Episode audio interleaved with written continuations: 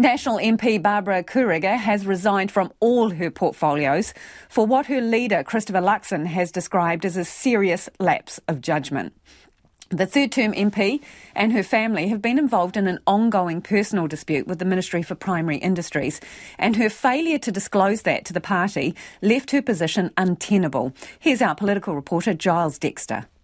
When Barbara Kuriger was appointed National's agriculture spokesperson in August last year, she described the appointment as a dream come true and her reason for being in Parliament.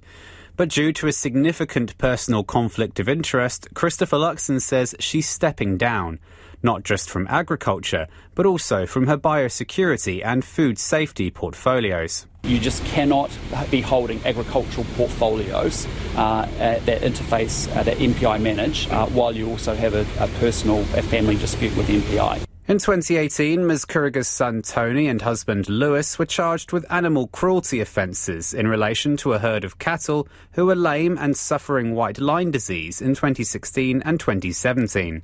More than 20 cows had to be euthanised. This is what she said at the time they were charged. My family has a long history of caring for animals and holds animal welfare as one of our strongest values. I can confirm that I've kept National Party leadership fully informed throughout the investigation. However, it seems Ms Kuriger didn't keep the leadership informed of what happened after the case. Her son was convicted after pleading guilty in January 2020, while charges against her husband were dropped.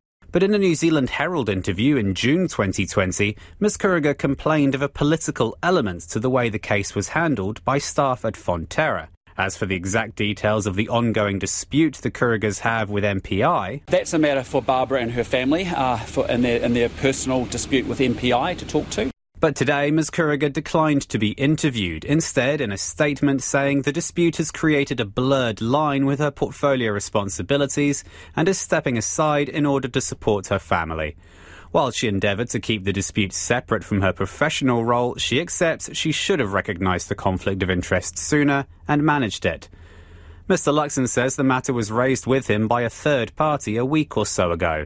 He spoke with Ms. Kuriger last night, and it became clear there was only one option. We had a very good conversation going through the full detail of it all last night, and it became apparent uh, that maintaining and holding on to those portfolios was untenable. Christopher Luxon is trying to keep things positive while also reminding other MPs he's not afraid to wield the axe. I want to be able to run with a team that has the highest possible standards, and that's really important to me. And so, where there are obvious conflicts of interest, where there are disclosures that need to be made, I expect each of my 33 MPs to do so. He says it's highly unlikely Barbara Kuriger will take on any agriculture roles in the future, meaning if National win next year's election, she won't be the minister.